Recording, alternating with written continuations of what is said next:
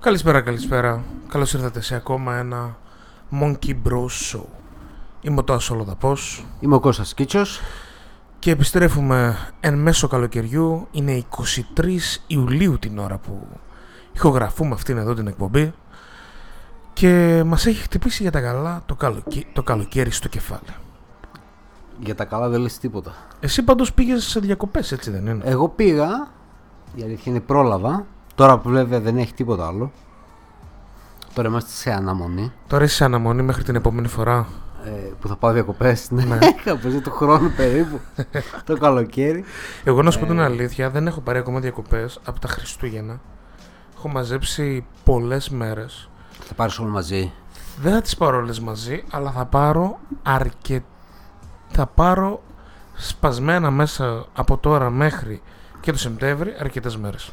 Και πού, Ελλάδα, εξωτερικό? Δεν με βλέπω να κουνιέμαι από το κρεβάτι μου, ρε φίλε. Σοβαρά, ε? ναι, ναι, ναι, ναι. Γιατί κουρασμένος? Κοίτα, η αλήθεια είναι ότι αυτή τη στιγμή είμαι σε φάση έτοιμος για ψόφο. Ναι. Ξέρεις, burnout και... Burnout? Burnout σημαίνει ότι εάν συνεχίσει έτσι η κατάσταση... Α, θα στη δουλειά, ναι, λες, ναι, ναι, ναι, το τέτοιο, ναι. ναι. Ξέρεις, τα καλώδια του υπολογιστή γύρω από το λαιμό και αυτό που δηλαδή από τη λάμπα, ότι ξέρω. Έρχεται το καλοκαίρι, ηρεμεί λίγο η φάση, δεν ισχύει για εσάς. Τι εννοείς? Γιατί για μένα, ας πούμε, αυτή μπορώ να πω ότι είναι η πρώτη εβδομάδα εδώ και κανένα δύο-τρία χρόνια που νιώθω ότι δουλεύω καλοκαίρι στη δουλειά και δεν χρειάζεται να τρέχω σαν τρελός. Τι λες, ρε? Σχολάω δύο και μισή και δύο και τριάντα δύο είμαι έξω από το μαγαζί. Όχι, και δεν υπάρχει λόγος να με κάνουν αυτά τα δύο λεπτά μέσα. Απλά αργείς να ξεκινήσεις. Ναι, ναι, ναι, κάπως έτσι, κάπως έτσι. Ε, δηλαδή... Εγώ είμαι σε φάση ότι χτυπάει το τηλέφωνο και τρέμω για αυτό που θα δω στην οθόνη. Κατάλαβες, δηλαδή, άμα μου μπορούν να κάνω και κάτι ακόμα το οποίο είναι highly σημαντικό. Ναι. Ε, δεν γίνεται, φίλε, δεν, δεν νομίζω ότι έχω αρκετά χέρια. Και τα λοιπά και τα λοιπά. Να σου, να σου πω ότι το, το ένα, ας πούμε, είναι ότι χτες το βράδυ έβλεπα στον ύπνο μου μια υπόθεση. Okay. Σε μορφή ταινίας. Σε μορφή ταινίας thriller horror, όπου έβλεπα το ένα παιδί από την υπόθεση να έχει δυνάμεις. Okay. Τι δυνάμεις όμως? Να λύνουν ε, τη γραφειοκρατία. Να σου, να σου κάνει ζημιά, ρε φίλε, κατάλαβε. Όχι, όχι, όχι. Ήτανε, και καλά ήταν από την οικογένεια που χρειαζόταν τη βοήθειά μας, ξέρω εγώ. Το παιδί είχε δυνάμεις τύπου... Πώς να σου το πω, ρε φίλε... Magic φάση. Οπότε τι έκανε, εγώ τώρα το βλέπω αυτό στον ύπνο μου. Λέει στο έναν αδερφό του. Πες ένα γρίφο, θα το βρει η αδερφή. Κατάλαβες, δηλαδή έβαζε τους άλλους okay, να κάνουν ναι. μεταξύ τους.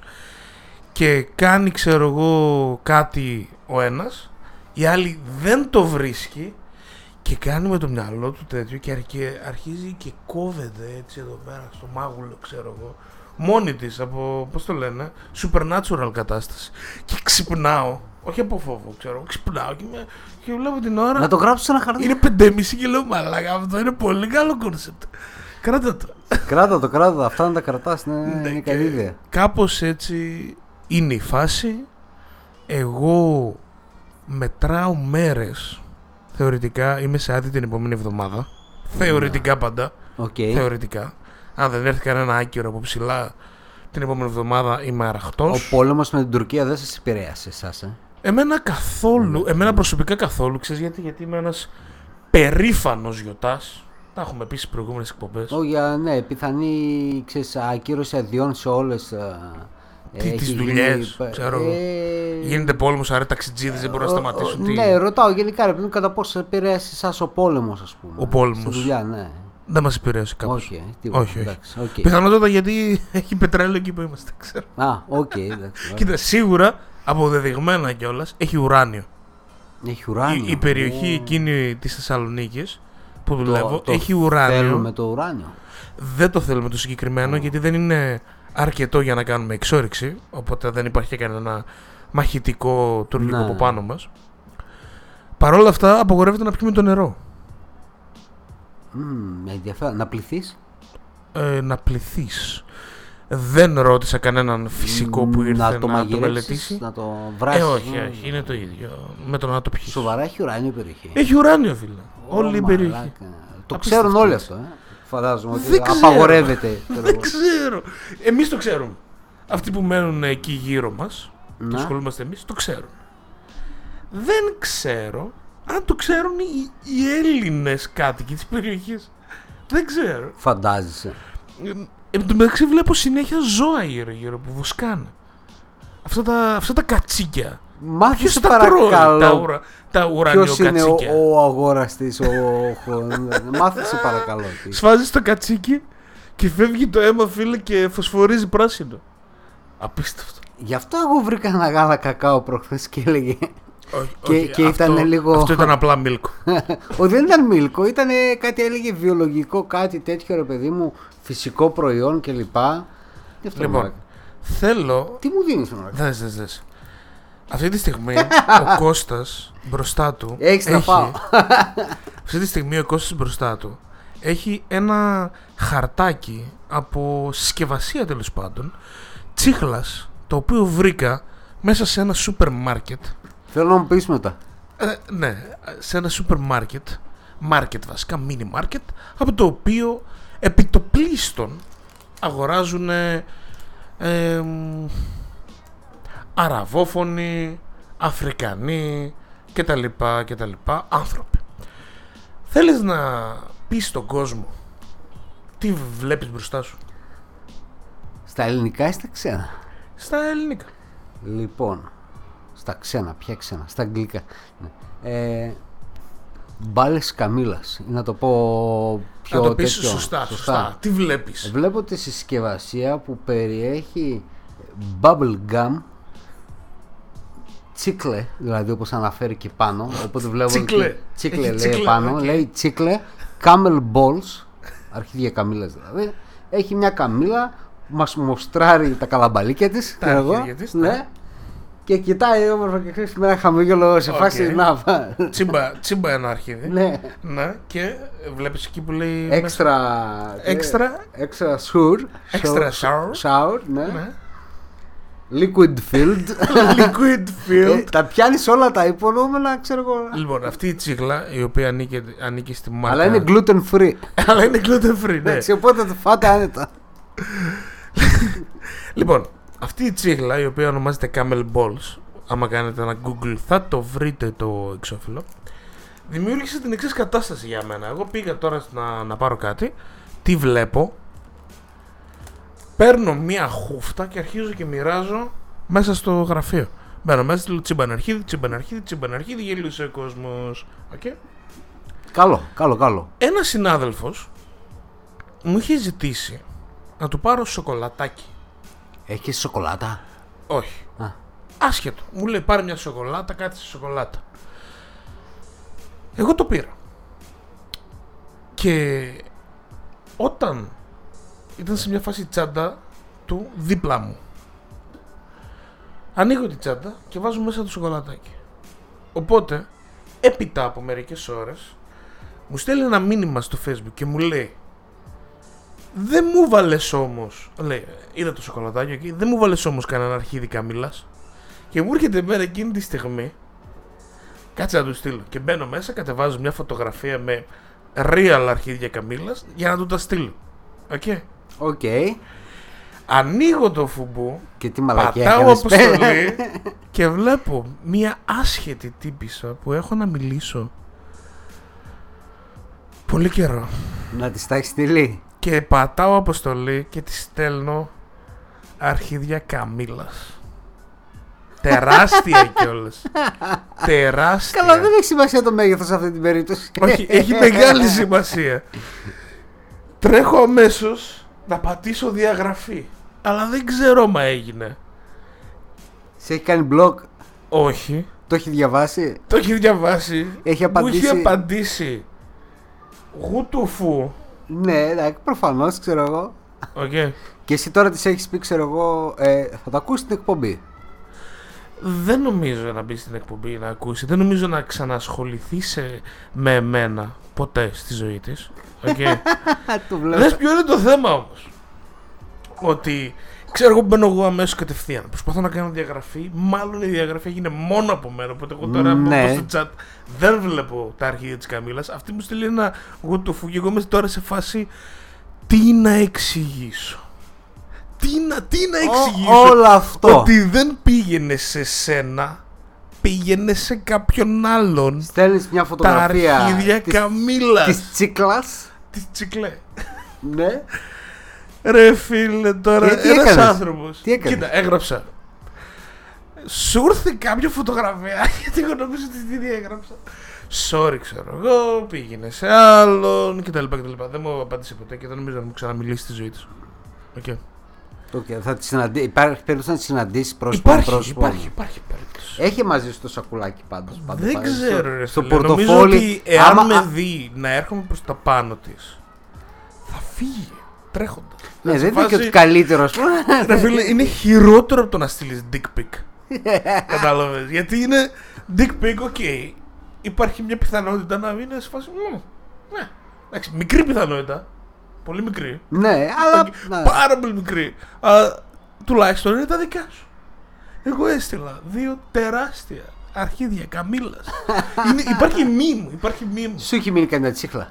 Mm, όχι, δεν έχω. Έλα, μαλάκα. Γιατί... Να σου πω όμως το γαμάτο είναι ότι το πρόσεξα μετά ότι και η τσίχλα απ' έξω είναι καφέ και του έχουν κάνει το... την υφή. Του αρχιδιού ρε μαλάκα. Της Καμίλας. Της Καμίλας. Το ξέρεις τι, πως είναι η υφή του αρχιδιού. Ξέρω πως είναι ένα αρχίδι γενικώς. Ξέρω. Σωστό. Πού είναι το μαγαζάκι? Το μαγαζάκι είναι στην περιοχή με το ουράνιο. Έλα ρε. Εγώ νομίζω ήταν εδώ κοντά να βάζεις ένα, άμα, τραγούδι, άμα να βάζεις ένα τραγούδι να πήγαινα λίγο. Όχι όχι όχι. Άμα, ναι, θέλεις, άμα θέλεις μπορώ να φέρω. Θέλω θέλω. Μια χούφτα να μοιράσεις και εσύ. Θέλω φέρει καμιά δεκαριά. Καλή φάση. Τι λέτε κι εσείς? Έλα ρε φίλε. Τι, τι λένε και οι ακροατές μας. Εντάξει, μιλάμε, το είδα στο τέτοιο και λέω που κυκλοφορούν αυτά ρε φίλε τώρα και πρέπει να έχεις πολύ χιούμορ για να το βγάλεις αυτό και να σου δώσουν το ok να το κυκλοφορήσεις. Όχι. Δεν ξέρω φίλε, νομίζω ότι κάποιος ε...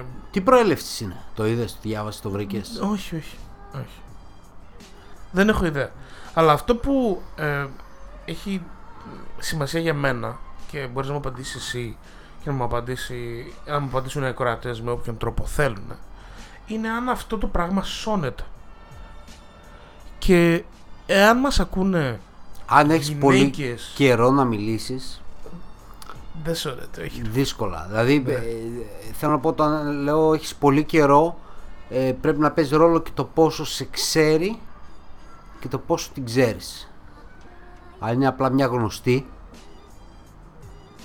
που έγινε φίλη λόγω κοινών γνωστών και client τίποτα άλλο, δεν σώνεται, δεν υπάρχει καμία περίπτωση να σωθεί.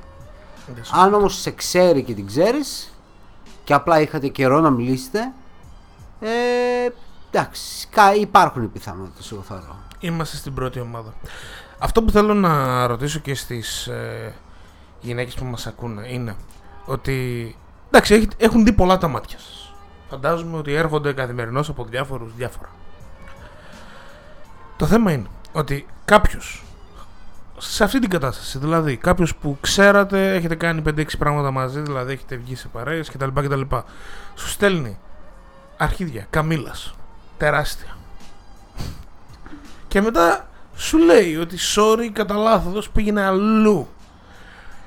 Πόσο instant creepy τον θεωρείς? Δηλαδή μπορείς, θα πάρεις τη δικαιολογία σαν δικαιολογία? Κοίταξε, είναι creepy, creepy, creepy τύπος. Δεν, δεν θέλω να έρθω κοντά του στα δύο χιλιόμετρα. Επειδή δεν είναι ε, ανα, δεν ανήκει σε σένα το μέρος του σώματος, okay? Mm-hmm. Ο, απαλλάσσεσαι λίγο. Είναι α... πολύ εύκολο να το καταλάβεις από τη φωτογραφία. Ναι. Απαλλάσσεσαι όσον αφορά ρε παιδί μου το... άμεσα creepy αυτό του σεξουαλικού υπονοούμενου. Σχεδόν ναι, λέει, κάνεις εσύ κουνάς το κεφάλι. Είναι, είναι χειρότερο. χειρότερο. Είναι πιο αστείο σίγουρα. Δηλαδή, αν είναι άτομο που έχει αίσθηση του χιούμορ, σίγουρα θα γελάσει. Ελπίζω. Αν, ελπίζω. αν δεν έχει, κοίταξε, αν δεν έχει την αίσθηση του χιούμορ και δεν υπάρχει κάποια συχνότητα που να επικοινωνείτε, ε, θα σε είχε κάνει block, delete και όλα τα λοιπά. Ή μπες στο προφίλ της να δεις μήπως έχει ανεβάσει κάτι και αρχίζει και κράζει, ξέρω εγώ, κάπου με οτιδήποτε, δεν ξέρω. Λες, φαντάζεσαι. Απλά ε, είναι creeper, φίλε, εντάξει, okay, αλλά creeper. Δεν είναι όμως τόσο όσο το dick pic, νομίζω. Είναι πιο, γιατί είναι και πιο αστείο, ρε φίλε. Είναι και πιο αστείο. Δεν έστειλες, ξέρω εγώ, εντάξει, δεν μπορεί να ξέρει αυτή το content, το πλαίσιο το, που ναι. είναι. Προφανώς. Αλλά το πλαίσιο όμως ενός dick pic είναι, είναι ξεκάθαρο. Να είσαι μισογίνης, ξέρω. Πρόσεξε, δεν το λέει. Πλαίσιο ενός dick, μιας dick pic είναι ξεκάθαρο. Ναι. Δεν δε σηκώνει, ναι, παιδί ναι, ναι. μου, κουβέντα. Ναι. Το πλαίσιο ενός Camel Balls pic, ξέρω εγώ, είναι λίγο, είναι λίγο θολό, έως αρκετά θολό. Λε, δεν μπορείς να καταλάβεις τι και πώς. Ντράπηκα πάρα πολύ ωραία. Προφανώς, εντάξει, λογικό. Ντράπηκα. Και στεναχωρήθηκα κιόλας, γιατί μπορεί να χάλασα το δεκάλεπτο ενός ανθρώπου, έτσι, ξέρω, σε φάση. Τι μου στέλνουν τώρα, ρε μαλάκι. Τι, τι μου στέλνουν. Λίγο Καστή. Παραπάνω από δεκάλεπτο, νομίζω. Δεκάλεπτο, είκοσι. Είπα να μην πω ότι είμαι τόσο σημαντικός, κατάλαβες. Ήθελα να είμαι λίγο ταπεινός. Δεν, δεν, δεν έχει σημασία εσύ που το έστειλες τι και πώς. Μπορεί. Ναι, δεν ξέρω. Είναι τέτοιο, ρε φίλε, είναι ότι φαντάσου να είσαι μια γυναίκα και να σου έρχονται dick pics σε μια σταθερή περιοδική βάση. Ανά πέντε μέρες, δέκα μέρες, μια φορά το μήνα. Από τον ίδιο? Όχι, από διάφορες, ρε φίλε. Σε γεια σου κόκλα, τσίμπα ένα dick pic, okay. Δηλαδή μπορούμε να φανταστούμε ότι υπάρχουν άνθρωποι εκεί έξω. Ποιοι είναι, είναι καθημερινότητά τους. Ποιοι πούμε συγκεκριμένα αυτή την κοπέλα. Δεν μιλάμε για αυτή την κοπέλα, ρε. Μιλάμε για γενικώς. Όχι, φαντάσου... αυτή είναι αυτή η κοπέλα που λες γενικά, φαντάσου να σου έρχονται φαντάσου. Κάθε τρεις και λίγο λες dick pic. Φαντάσου. Ναι, και κάθε ξαφνικά, τρεις και λίγο, ρε φίλε, προφανώς και είναι κάποιο. Και ξαφνικά να σου έρχεται και ένα Camel και να σου τι θέλετε, ρε, τι θέλετε από τη ζωή μου. Όχι, φίλε, το Camel Balls είναι το φρύδι, έχει σηκωθεί. Κάνεις παύση, λες μαλά, κάτσε, κάτι παίζει, τσε, να game changer είναι αυτός, ξέρω εγώ. Τι σημαίνει, θέλει ανάλυση αυτό, ξέρω. Ναι, ρε φίλε, ξέρω εγώ, ρε. Εντάξει, οκ, δεν είναι και το πιο τέτοιο, είναι λίγο βαρύ, ρε παιδί μου, αλλά δεν είναι και να πεθαίνεις, ξέρω εγώ. Εντάξει, είναι ένα τίμιο λάθος. Τίμιο. Λοιπόν, σώνεται, δεν σώνεται, πόσο instant creep ήταν η φάση, πώς βλέπετε αυτό το story. Όποιος θέλει, ας στείλει ένα mail στο monkeybros radio at gmail dot com, comment κάπου κάτω από όπου ακούσετε αυτό. Και μαζικά μηνύματα στην κοπέλα. Σας, ε, ναι, έκανε σε... λάθος, δεν έκανε ήταν για λάθος. Σένα. Δεν ήταν για σένα. Υπάρχει meme που λες. Είναι ναι. αυτό το στέλνεις κάτι, μετά στέλνεις απάντηση, sorry, δεν ήταν για σένα, και απαντάει ο άλλος. Τι συζητήσεις κάνεις? Γενικώς. Ναι, δηλαδή, που, που μπορεί να κολλάει. Σε τι συζήτηση θα μπορούσε αυτό να είναι κάτι κομπλέ, ας πούμε. Κι όμως, ναι, είναι κομπλέ. Είναι, είναι, είναι πολύ κομπλέ στη συζήτηση. Ναι, κι όμως, κι όμως. Όσο και να νομίζω ότι αυτό ήταν creepy και ανώμαλο, όχι, μιλούσαμε για τσίχλες. Για τσίχλες. Που τα αγοράζουν παιδάκια. Όντως. Το οποίο, για να σου πω κάτι, η τσίχλα η ίδια είναι πιο creepy από αυτό που έκανα εγώ. Οπωσδήποτε θα φέρεις. Αύριο πας δουλειά, ε. Αύριο πάω δουλειά, ναι. Μπορώ να σου φέρω δύο-τρεις κόφτες. Ναι, θέλω. Λοιπόν, αυτό είναι το Monkey Bros. Show. Ένα podcast το οποίο ασχολείται με ταινίες, σειρές, μουσική, βιβλία κτλ. Ήμασταν οι... Ξέρεις, γεια σας. Μπορείς να μας βρεις σε όλα τα apps που βρίσκεις και ακούς podcast. Apple Podcasts, Spotify, Google και όλα τα υπόλοιπα τα οποία ρουφάνε μέσα από τα τρία που προαναφέραμε, και μπορείς να μας ακούσεις, να κάνεις ένα subscribe ή να αφήσεις και, μία, και ένα review, έτσι, με ένα αστεράκι αν θέλεις. Πεντάστερο, πεντάσ, παρακαλώ. Πεντάστερο, παρακαλώ, γιατί τέτοιες ιστορίες δεν τις ακούς κάθε μέρα. Προφανώς και όχι, ρε φίλε, προφανώς και όχι. Σιγά σιγά μπορούμε να περάσουμε στα θέματά μας για την σημερινή εκπομπή, τα οποία δεν είναι και πάρα πολλά, είναι όμως αρκετά ενδιαφέροντα. Λοιπόν, έχουμε ένα stand-up, έχουμε και μια ταινία. Jim Jefferies, Intolerant. Το είδες? Το είδα, ναι. Και το περίμενα αρκετό καιρό, γιατί Μ' άρεσε και τα δύο προηγούμενα. Δύο δεν είχε τα προηγούμενα που ήταν στο Netflix. Δύο... Αυτό είναι το τρίτο. Δύο... Ναι, νομίζω ότι είναι το τρίτο στο Netflix. Ο Jim Jefferies, ο οποίος είναι από την Αυστραλία, είναι κωμικός ο οποίος τα τελευταία χρόνια έχει ανεβεί πάρα πολύ. Έχει πάρει και τη δική του εκπομπή, έτσι, βραδινή, με σχολιασμό στο Comedy Central, το οποίο είναι στο κομμάτι της κωμωδίας από τα μεγαλύτερα της Αμερικής, καθώς είναι και στοχευμένο σε αυτό. Εκεί έχουν κάνει, κάνουν διάφορες εκπομπές οι οποίες κάνουν χαμό, δηλαδή στο παρελθόν Κολμπέρτ κτλ. Ε, αρκετά καλή. Εγώ κάθομαι και βλέπω από αυτόν ε, ξέρεις, τα κλιπάκια που ανεβάζει στο YouTube καμιά φορά. Ναι. Τώρα, πώς φάνηκε το Intolerant? Ε, ένα μικρό κλικ κάτω σε σχέση με το Free Dump. Προ...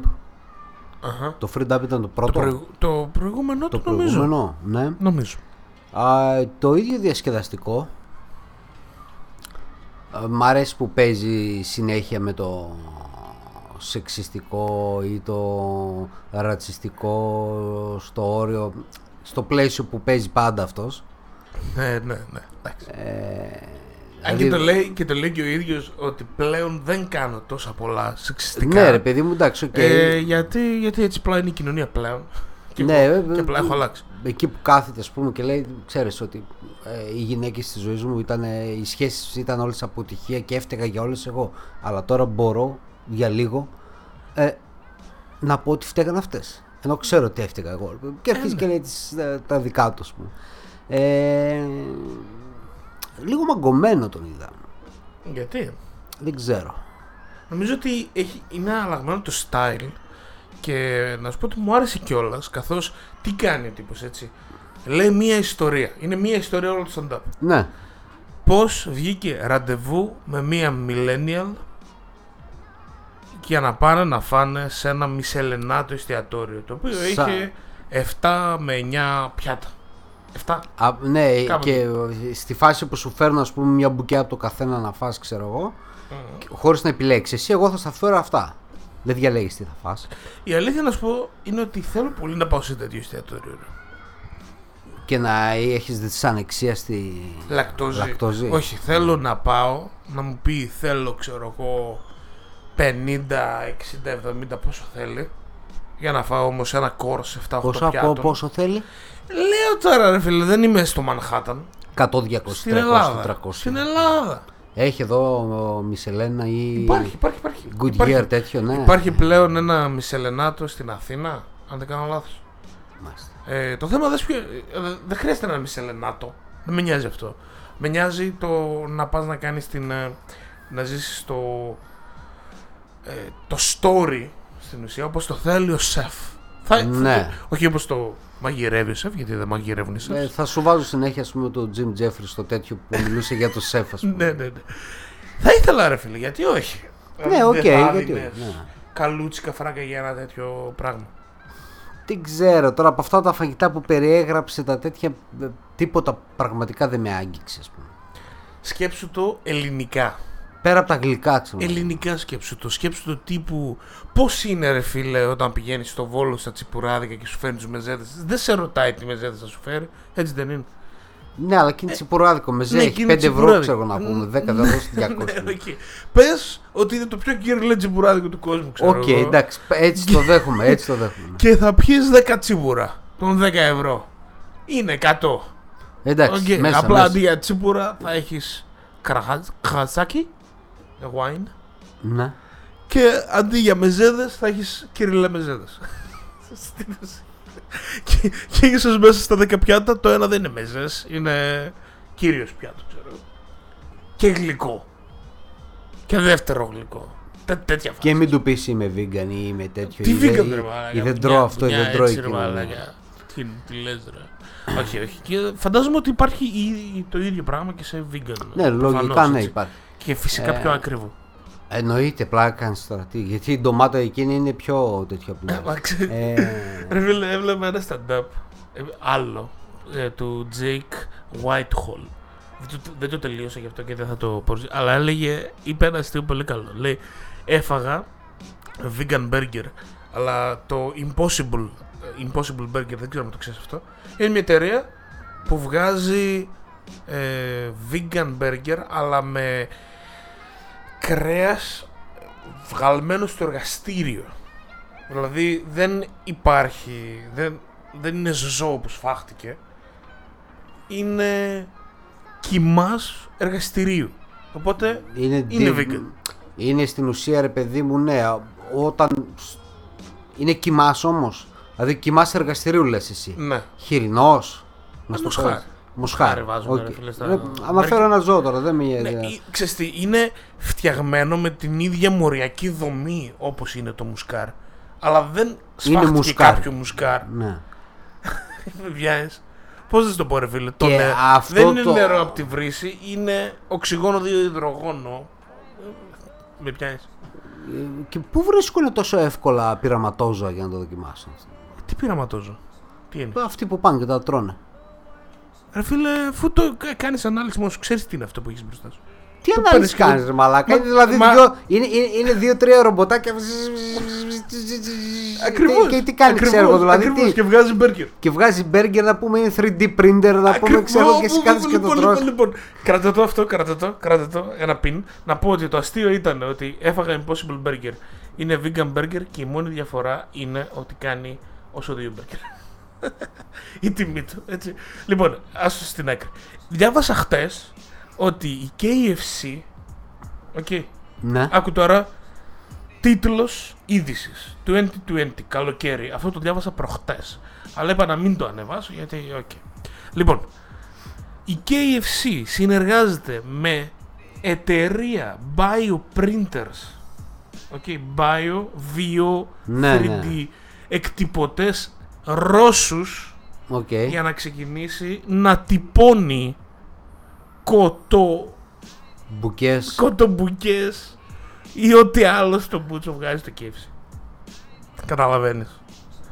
Κοίταξε, οι κομμουνιστές πώς μπήκανε στην Αμερικάνικο όνειρο μέσα. Ακού λίγο αυτό, τι, τι λες, ρε φίλε. κέι εφ σι. Η κέι εφ σι θα σταματήσει να έχει κοτόπουλα. Θα σταματήσει, λες, και έχει κοτόπουλα. Κοίτα, σίγουρα δεν...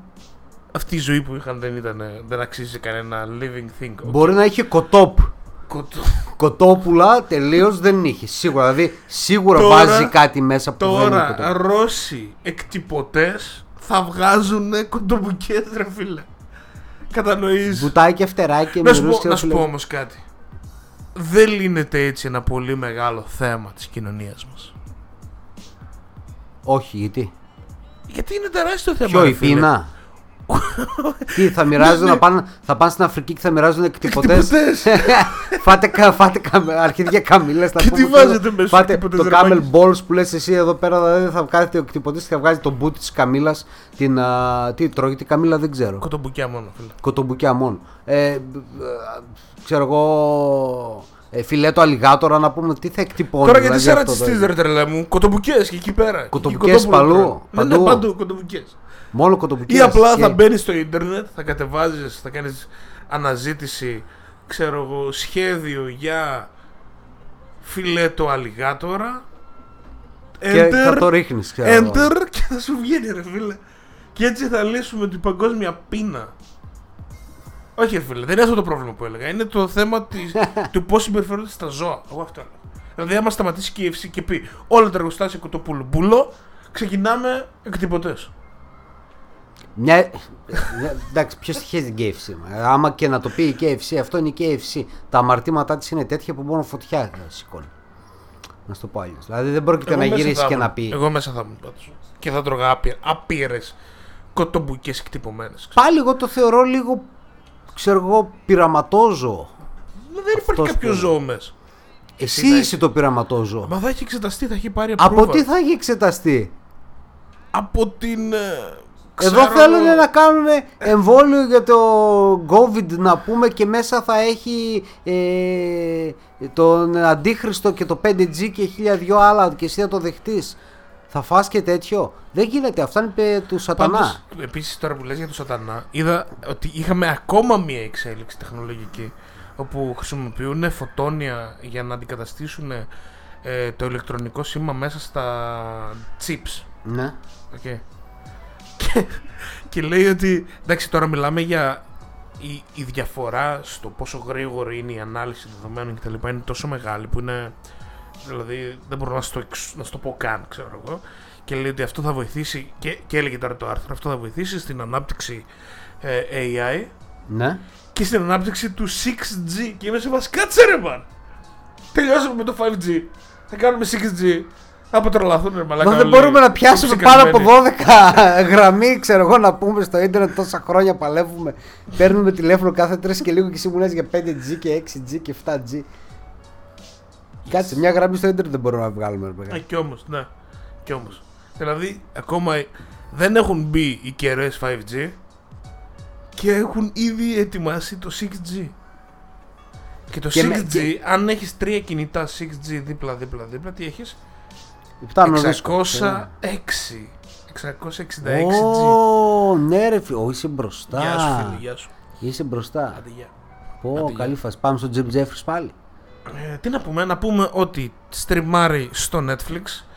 Μου άρεσε αρκετά, καθώς στην ουσία δεν, δεν στόχευε στο να ξεκαρδιστείς στο γέλιο, δεν ήταν αυτός ο σκοπός. Όχι, ήταν αρκετά σκέψη στο όλο τέτοιο. Και, και το πώς στείνεται. Δηλαδή ότι πάμε να μιλήσουμε για το πρώτο δεύτερο πιάτο, θα βρω κάτι που θα, ναι, με κάνει σε αυτό το δεύτερο πιάτο, δηλαδή την ύπαρξη φουαγκρά.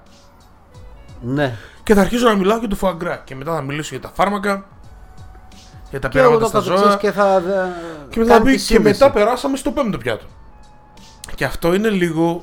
είναι λίγο anticlimactic που λέμε, δηλαδή δεν πηγαίνει για το punchline να γελάσουμε και πάμε στο επόμενο αστείο. Είναι ένα story όλο το... Ε, ήταν καλό, ήταν όλο το πολύ καλό το τέτοιο, το, και η ροή του ήταν καλή, απλά μου φάνηκε λίγο σφιγμένος κάπου ίσως στην αρχή, ε, αλλά όχι τελικά, εντάξει, ήταν ε, ε, πολύ δυναμικά στο τέτοιο και νομίζω ότι εμβαθύνει στο σχολιασμό που θέλει να κάνει γενικά από επεισόδιο σε επεισόδιο, που κάνει από special σε special, και τον βλέπω ότι έχει ουσία με καλή να δώσει, ρε παιδί μου, από κάτω. Mm. Είναι από mm. αυτά που μου αρέσουν τουλάχιστον εμένα. Δεν βλέπω, όχι δεν βλέπω πολλά, δεν βλέπω σχεδόν καθόλου.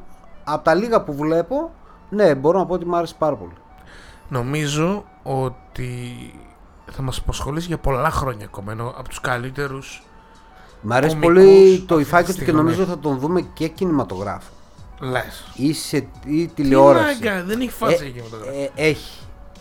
Κοίταξε, βέβαια είναι άλλο το stand-up έτσι όπως τον βλέπεις εκεί με το στυλάκι του και τις γκριμάτες του κτλ.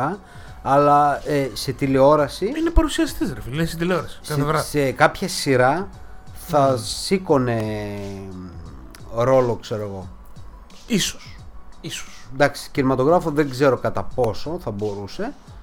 Έχω στο μυαλό μου μια-δυο περιπτώσεις ταινιών, ας πούμε, που θα μπορούσε να κολλήσει, αλλά δεν, δεν ξέρω κατά πόσο ακόμα. Αλλά νομίζω τηλεόραση θα τον δούμε. Οκ, okay, λοιπόν, Jim Jefferies, Intolerant στο Netflix. Πάμε να ακούσουμε ένα κομμάτι. Το συγκεκριμένο είναι από το The Quarantape, ελληνικό...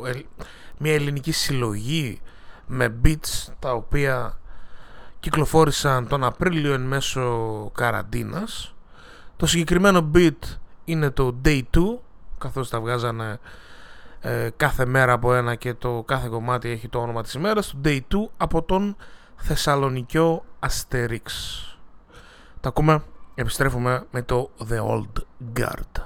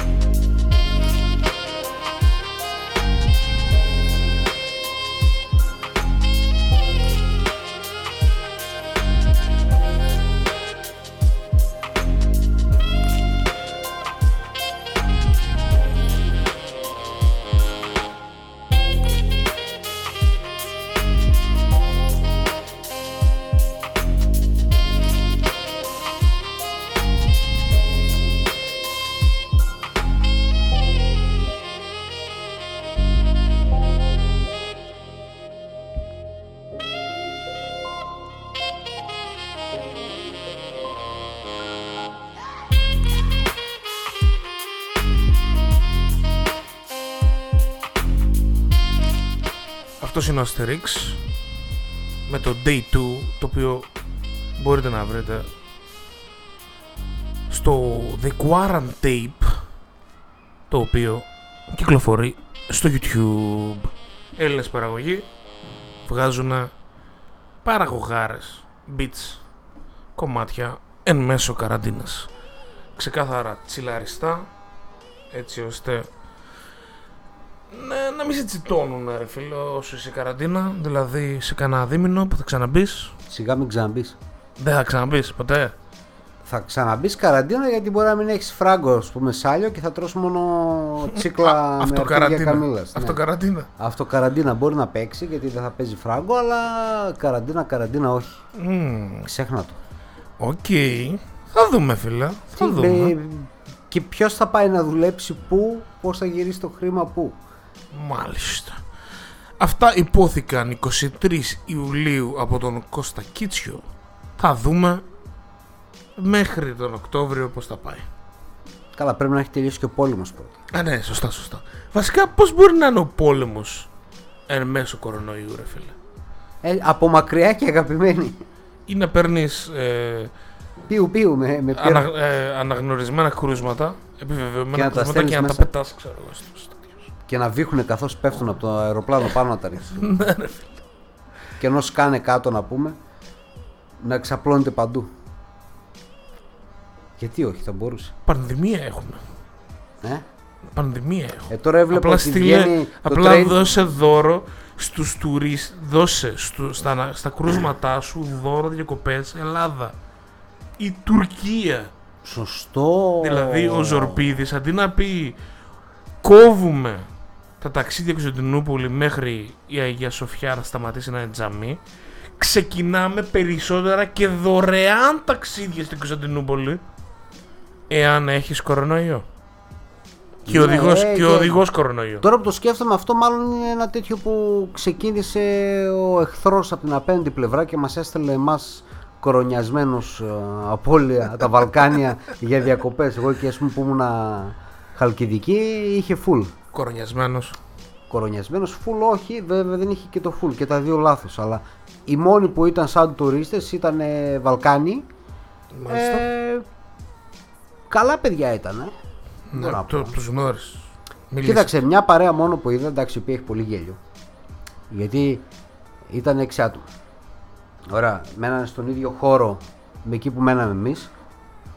Ένα, διαμέρι... ένα σπίτι, εμείς παρέα τέσσερα άτομα, από δίπλα ένα άλλο σπίτι έξι ατόμων, ας πούμε. Mm-hmm. Αλλά σπίτι κανονικό, ρε παιδί μου, με κουζίνα, μπάνιο, υπνοδωμάτιο κλπ.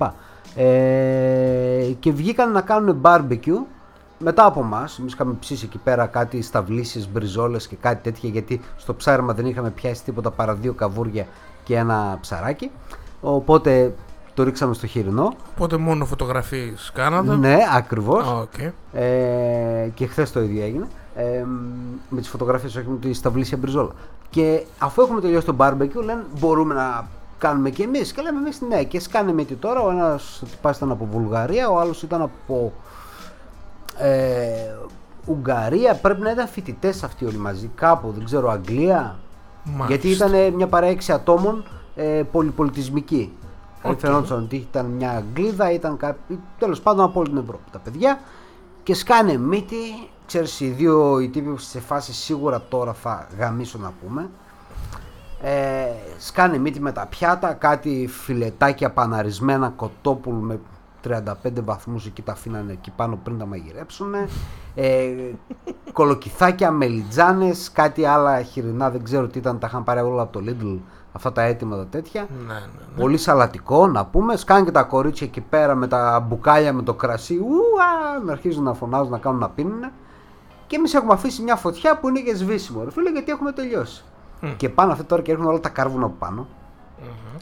Βάζουν τη σχάρα, κοπανάνε και το κοτόπουλο όπως είναι. Και αρχίζει να καπνίζει το κάρβουνο πάνω στο κοτόπουλο. Και αντί να, να φωνάζει από πέρα, νοσοκομείο, ρε μα.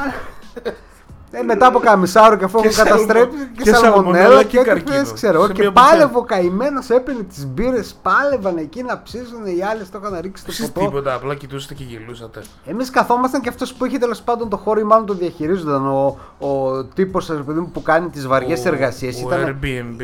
Όχι ο Airbnb, ο Airbnb ήταν κάπου αλλού, λιαζότανε.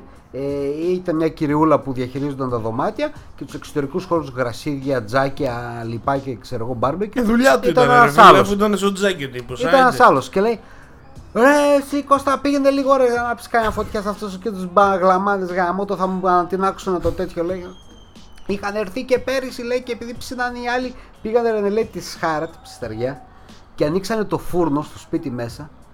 What και με ανοιχτή την πόρτα του φούρνου, λέει, ψήνανε, λέει, σουβλάκια. Ω μαλάκα. Λέει, αυτή τη λύθη, λέει, για να γαμίσουνε κάνουν τα πάντα, λέει, και πάντα, λέει, σουρώνουν, λέει, και τους μαζεύουν από τα πατώματα και, και μέσα στο γέλιο. Εμείς πήγαμε τέλος πάντων, δεν ξέρω κατά, σίγουρα νοσοκομείο δεν πήγανε, αλλά είχαν τέτοιο. Και πού ξεκίνησε όλη η ιστορία, ότι, δεν θυμάμαι, ε, ότι μας έκανε ντου, που λέω μας έστειλε τέτοιο κοβιντιασμένος, ε, πολύ νέκρα ρε φίλε, πολύ νέκρα. Ε, εδώ κολλάει τίποτα. Το ότι από Σεπτέμβριο δεν πρόκειται καραντίνα. Mm. Δεν υπάρχει σάλιο για κανένα, ούτε mm. για μας. Τώρα δεν μιλάω για αυτούς που έχουν τις μονάδες κτλ.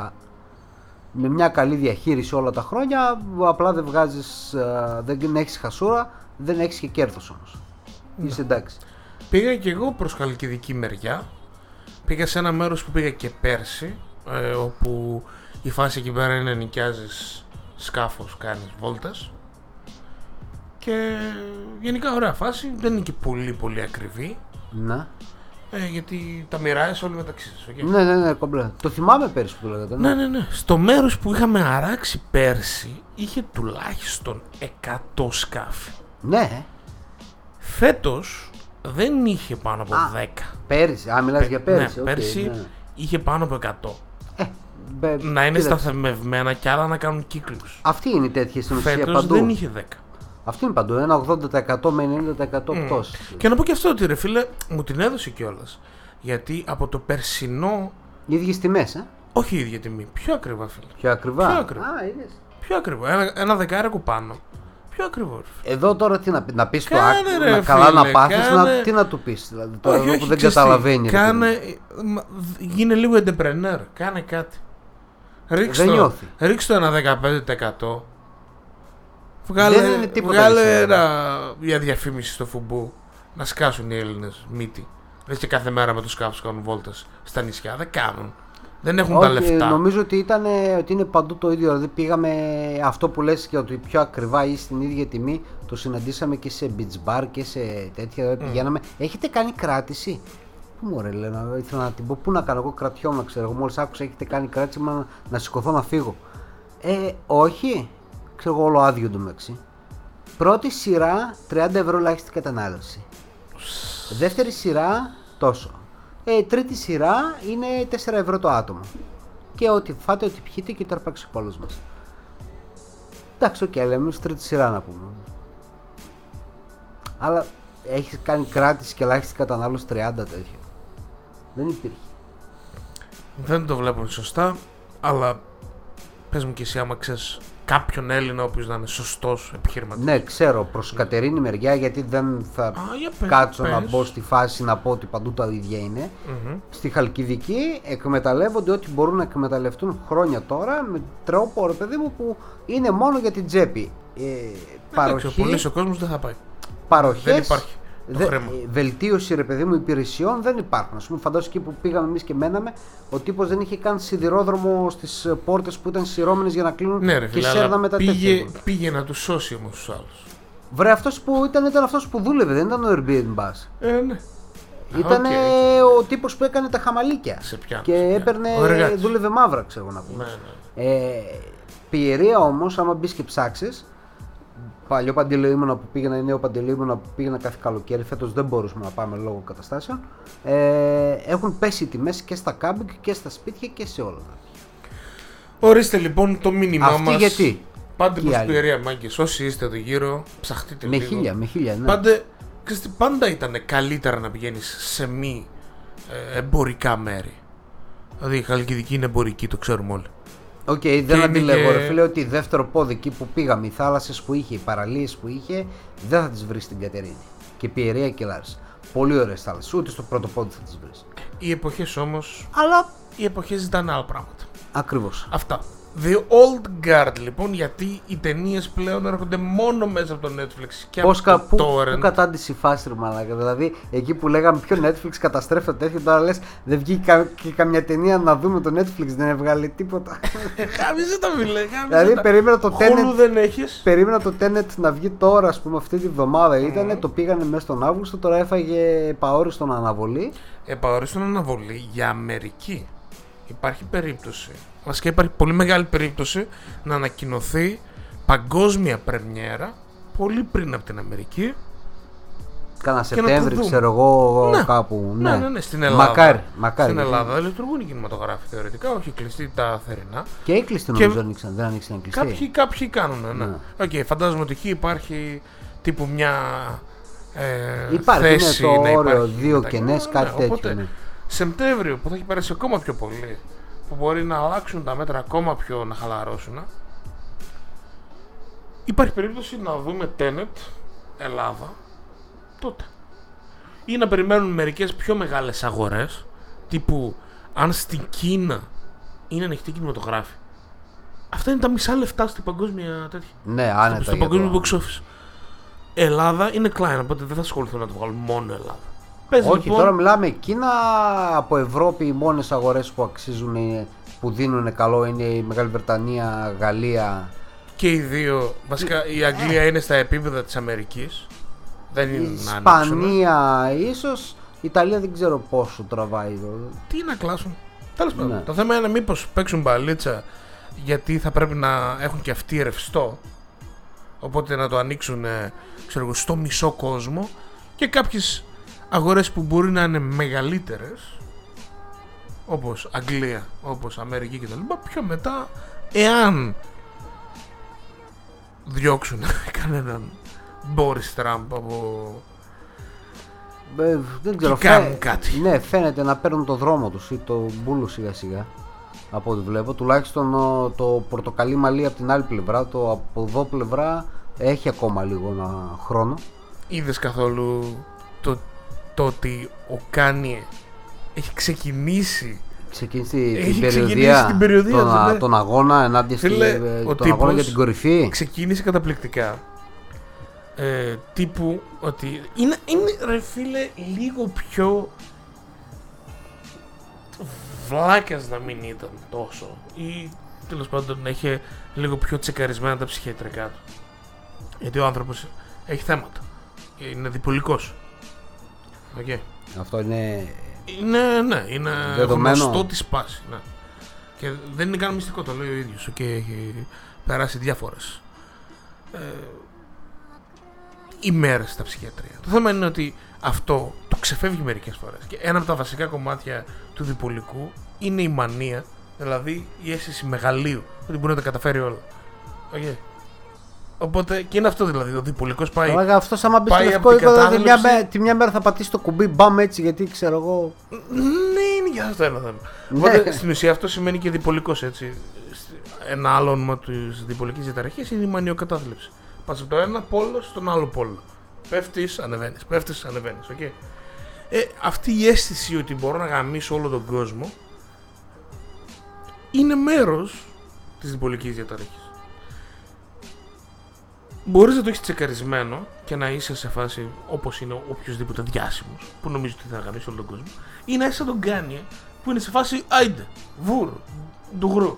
Τώρα είναι στη φάση που νομίζει ότι θα γαμίσει όλο τον κόσμο, οπότε κάνει τον αγώνα για να. Ναι, αλλά δες όμως, αυτό που έχει να πασάρει, άμα το δεις λίγο ε, ψυχρά, τι είναι, καταρχήν εντάξει, είναι ένας πλούσιος μαύρος, είναι έξυπνος, είναι επιχειρηματίας, είναι δεξιός.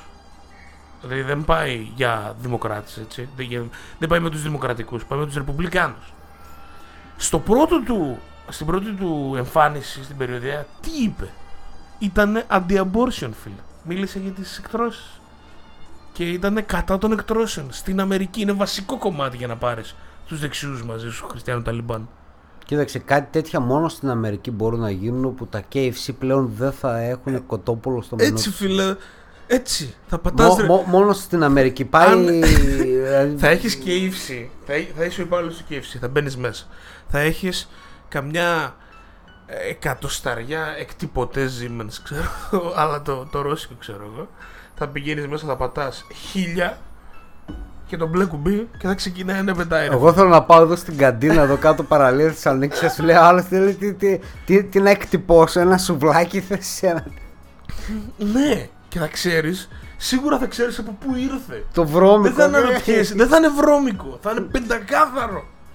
Δεν θα έχει φάει τίποτα, δεν θα έχει μείνει ποτέ, ξέρω εγώ, σε κακές συνθήκες. Δεν θα έχει καμιά αρρώστια.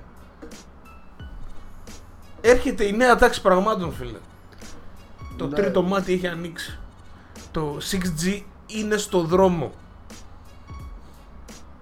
Θα, θα πεθάνουμε φας, όλοι. Θα φας εκτυπωμένο κοτοσουβλάκι. Να, να κερδίσουμε τον πόλεμο πρώτα και θα μετά. Θα φας εκτυπωμένο κοτοσουβλάκι με τη ροσαλάτα σόγιας και θα πεις και ευχαριστώ.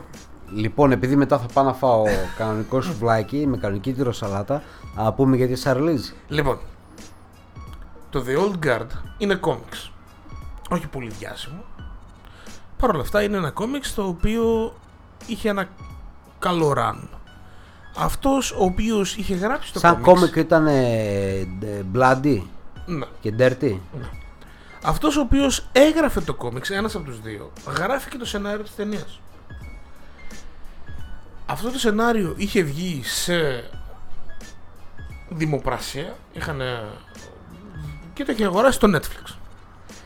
Αυτή η οποία είναι η σκηνοθέτης της ταινίας είναι η Gina Prince-Bythewood, η οποία επί χρόνια προσπαθούσε να κάνει το...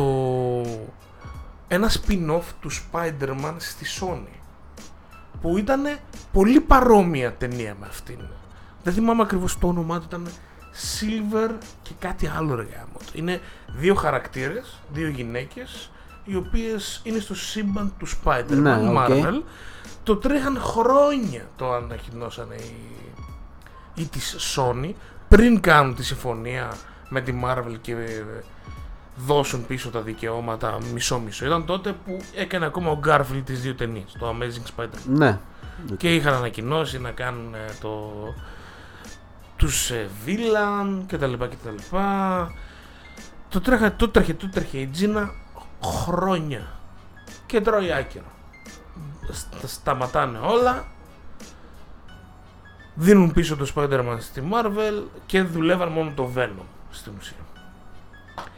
Η Τζίνα, η κοπαλιά αυτή λοιπόν, τι έκανε, πήρε όλο αυτό το κόνσεπτ, γιατί το κόνσεπτ εκείνης της ταινίας ήταν γυναικοί χαρακτήρες, ένα action, action movie με δύο γυναικούς χαρακτήρες που είναι σε κοντρεμή με την άλλη, μία μεγαλύτερης ηλικίας, η άλλη πιο μικρής ηλικίας, και το εφαρμόζει εδώ πέρα.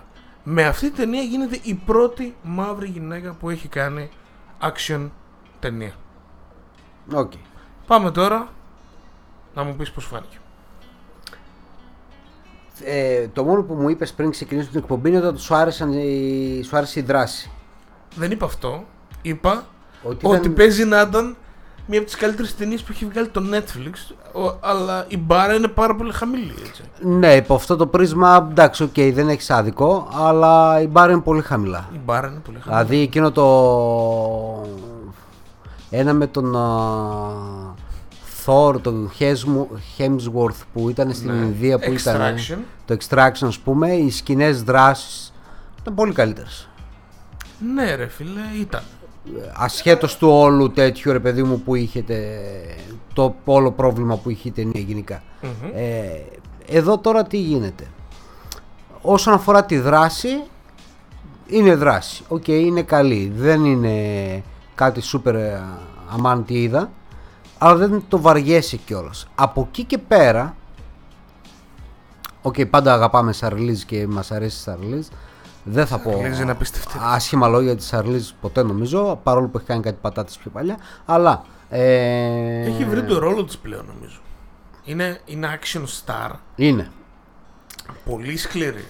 Ε, δένει κάπως καλά με την υπόλοιπη ομάδα Ε, αλλά εκτός σκηνών δράσης είναι σαν να βλέπω ένα, μία σειρά του Netflix φάση Kerst, κάτι ξέρω εγώ, κάτι που κυκλοφορούν, κάτι τίτλοι ρε παιδί μου τώρα, δεν ξέρω τι είναι. Δηλαδή θα mm. μπορούσε άνετα να είναι μία teen power σειρά του Netflix και αυτό είναι το πρώτο μεγάλης διάρκειας επεισόδιο.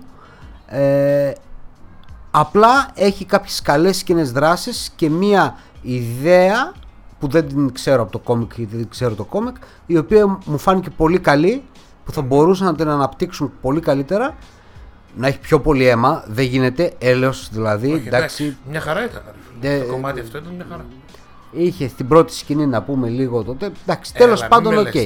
Ε, είχε, εντάξει, οκ. Okay, αυτό το κομμάτι ήταν εξαιρετικό. Θα, θα μπορούσε να είναι πιο creepy, πιο σκοτεινό, θα μπορούσε να είναι πολύ ωραίες οι ιδέες για κάποιο sequel, prequel με...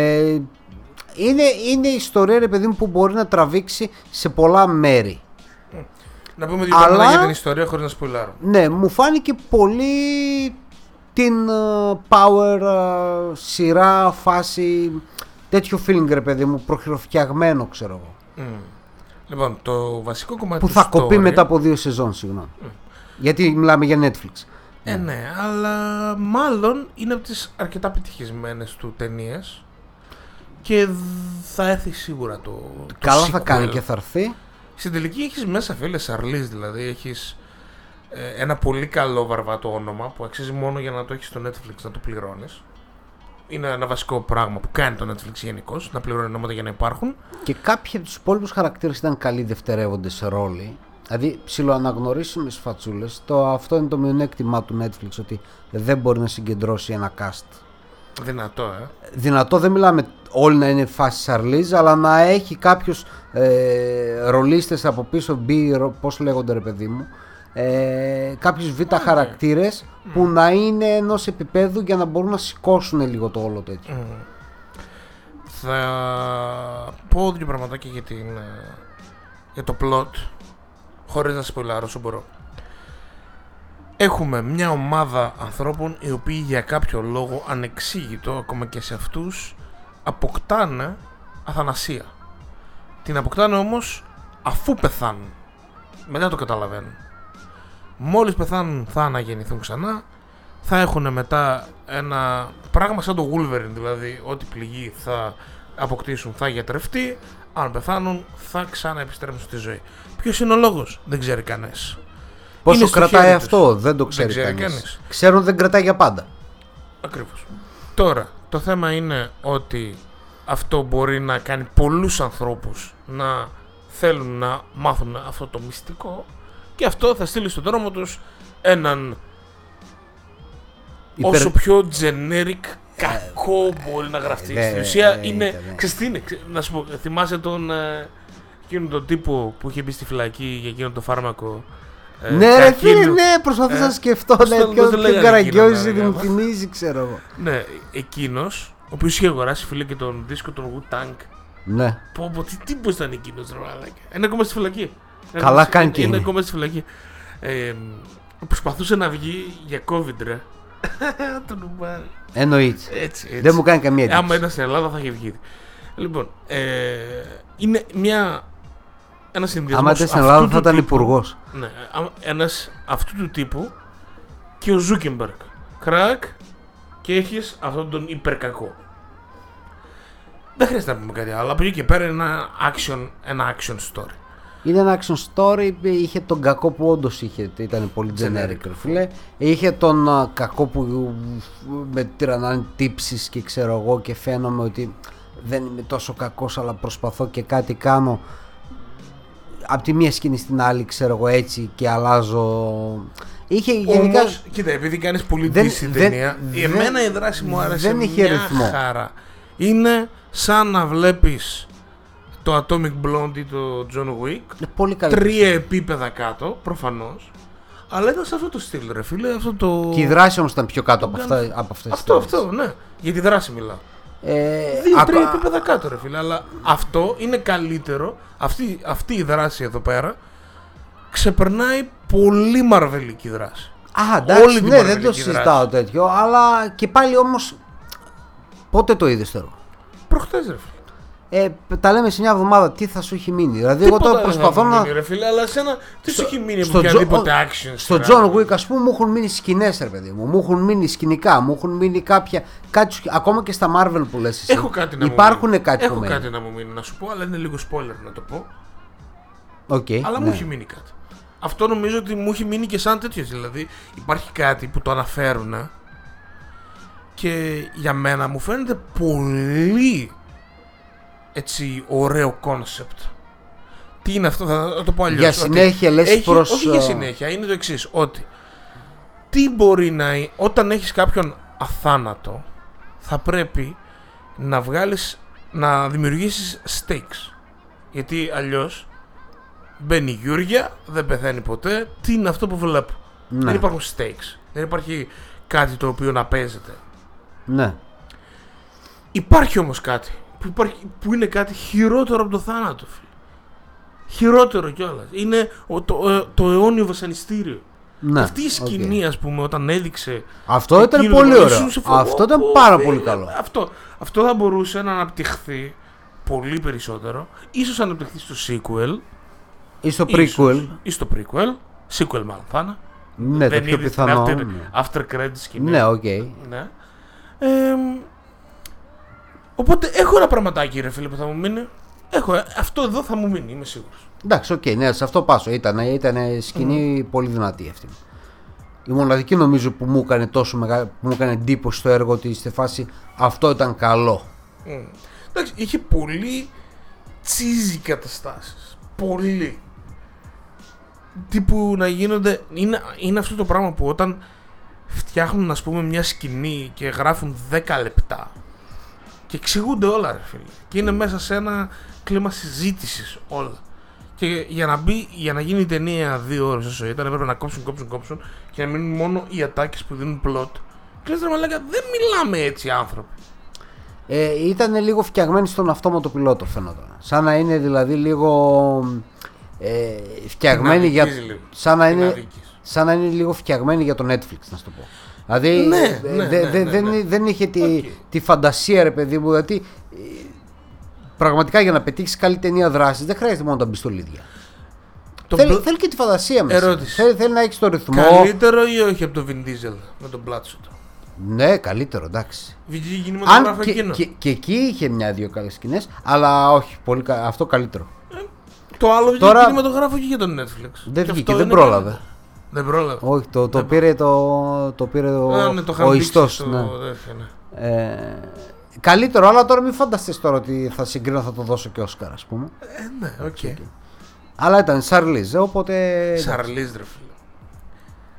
Είχε πριν από μερικές εβδομάδες, είχαν, ε, είχε φτιάξει οι Times, αν δεν κάνω λάθος, ή το New York Post, Times πρέπει να ήταν.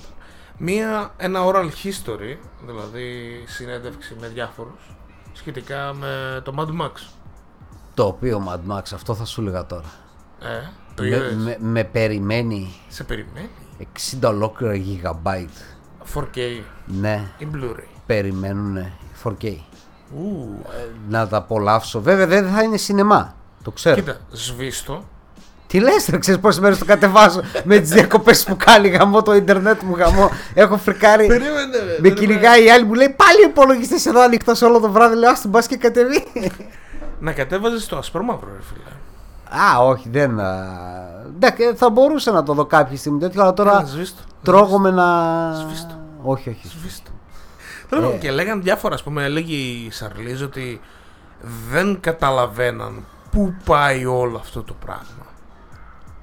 Δεν το καταλαβαίνανε, φίλε. Δηλαδή, τα ναι, γυρίσματα, φάσεις, το, το σενάριο, το όλο ναι, τέτοιο. Ναι, γυρίζαν πράγματα όλη μέρα, κάθε μέρα και δεν καταλαβαίναν τι στον μπούτσο είχε μέσα στο μυαλό του George Miller. Και γι' αυτό μαλώναν και συνέχεια μαζί του, λέει ο... και η Charlize και ο Tom Hardy. Με τον... ναι. Μαλώνανε πάρα πολύ. Και μεταξύ τους, οι δύο ηθοποιοί, και με τον Miller. Και μετά καταλάβαν. Μετά, όταν ολοκληρώθηκε όλο αυτό, αλλά θα μπορούσε να είναι από τις φάσεις που γυρίζουν κάτι, τους παίρνει την ψυχή αυτό το κάτι και δεν δίνει αποτέλεσμα. Ναι, αλλά τώρα εδώ έδωσε. Εκεί έδωσαν, ναι, και γι' αυτό είπανε όλοι τους ήταν σε φάση. Τελικά μετά από χρόνια έχουμε τέτοιο, ε. ε πήρε Α. το OK για sequel, mm. αλλά θα είναι prequel και θα είναι η Charlize. Η Furious, yeah. αλλά χωρίς τη Charlize όμως. Mm. Αλλά λένε ότι πιθανότατα θα είναι η τύπισσα που παίζει στο Killing Eve. Ω, oh, ναι, ρε. Και βασικά η μία περίπτωση είναι αυτή που συζητιέται, η άλλη περίπτωση είναι η Anya Taylor-Joy. Ναι. Και αυτή, η οποία είναι αυτή που παίζει στο The Witch. Ναι, και αυτή και αυτή το έχει. Πολύ καλές επιλογές και οι δύο. Προτιμώ την ε, τύπισσα του Killing Eve, να σου πω την αλήθεια. Μου αρέσει πάρα πολύ. Είναι Τρο, πιο ε, μεγάλης ηλικίας. Είναι, είναι πιο μεγάλη. Είναι πιο μικρή, ανάλογα που θα το πάει. Είναι τρομερή για κωμική ηθοποιός. Δηλαδή η φάτσα της και οι γκριμάτσες της είναι απίστευτες. Τώρα που το βλέπω το Killing Eve, mm. είναι τρομερή και η σεζόν τρομερή. Το άλλο, ρε φίλε, που από το oral history που είχα διαβάσει ήταν το εξής, ότι λέει φτιάχνανε, σχεδιάζαν την ταινία δέκα χρόνια το Mad Max. Ναι, το είχε και ο Μίλερ, πολλά χρόνια το είχε στο τέτοιο. Φτιάχνουν το... στην Αυστραλία όλα τα ε, οχήματα και είναι έτοιμοι να ξεκινήσουν να γράφουν. Πάνε στην έρημο, τη συγκεκριμένη έρημο που είχαν επιλέξει στην Αυστραλία, και πριν ξεκινήσουν να γράφουν, βρέχει πρώτη φορά μετά από δεκαετίες και γίνεται όλη η έρημος λουλούδια. Και δεν μπορούν να κάνουν γύρισμα. Δεν μπορούν να κάνουν τίποτα και έχουν μείνει μαλάκες. Έχουν ξεκινήσει τα έξοδα και λένε τι κάνουμε τώρα. Και παίρνουν τα πάντα μέσα σε πλοία και τραβάνε Αφρική. Φίλε... Το, το, το φαντάζεσαι αυτό. Αυτό, ρε φίλε, ναι. Αυτό λες τώρα, το, του δίνεις, ας πούμε, δίνει ταινία από πίσω δουλειά. Σου λέει ότι δες τι κάναμε. Δεν ήταν ο άλλος. Έλα, μαρέα, σου κάνω ακόμα μια έρευνα στον υπολογιστή. Το πέρα σου βάλω και δύο αυτοκίνητα να τρέχουν. Ε, ναι, ναι. Και θα φαίνεται το ίδιο. Δεν θα είναι το ίδιο, μάλλον. Το άλλο ποιο είναι, ότι πάνε τώρα στην Αφρική, ξεκινάνε να γράφουν, περνάνε εννιά μήνες και γίνεται αλλαγή στα, στο σι ι ο της Warner Bros. Και αυτός ο οποίος μπαίνει πάνω, είναι σε φάση για να δω τι έχουμε εδώ να τρέχει. Τι κάνει ο Μίλλερ εννιά μήνες στις ερήμους και μας τρώει τα λεφτά, ξέρω εγώ. Πάει εκεί και του λέει έχεις δύο εβδομάδες, ξέρω εγώ, τέλειωνε. Και ο τύπος δεν έχει κάνει ακόμα καμία σκηνή, δεν έχει ολοκληρώσει ο Μίλλερ καμία σκηνή της αρχής και του τέλους, όσα ήταν μέσα στο στο, στο Citadel. Δηλαδή στην πόλη. Ναι. Τίποτα δεν έχει γράψει. Έχει μείνει μόνο το ενδιάμεσο. Και εσύ σε βάζει αυτό, δεν μπορεί να βγει ταινία. Και παρακαλάει, παρακαλάει, παρακαλάει και του λένε έχεις δύο εβδομάδες. Και τέλος. Και ξαναγυρνάνε τα γυρίσματα. Και βγήκε η ταινία που είδες. Δηλαδή θα μπορούσε να μην έχεις την ταινία πανεύκολα. Ναι, άνετα, άνετα. Δεν... Αλλά εντάξει, άμα το έχεις, ρε φίλε, και έχεις στο μυαλό σου την ιδέα το τι θα κάνεις και το έχεις επεξεργαστεί και το έχεις δουλέψει και είσαι και λίγο μάστορας, γιατί είναι μάστορας. Mm. Ε, είναι ο άνθρωπος που έχει κάνει το Happy Feet. ε, καλό και το Happy Feet. Πολύ καλό. καλό. Λοιπόν, αυτή ήταν η εκπομπή μας. Είμαστε οι Monkey Bros. Μας βρίσκει στο monkeybros.gr. Ραδιόφωνο, μουσικούλες, άρθρα, podcast και άλλα πολλά. Τσεκάρετε μας, βρείτε μας και στο Facebook. Το podcast θα το βρείτε Spotify, Apple, Google και όπου αλλού μας βρίσκεται. Ήμουν ο Τάσος Ολοδαπός. Είμαι ο Κώστας Κίτσιος. Ακούμε ένα τραγούδι και σας αποχαιρετούμε. Bye. Bye.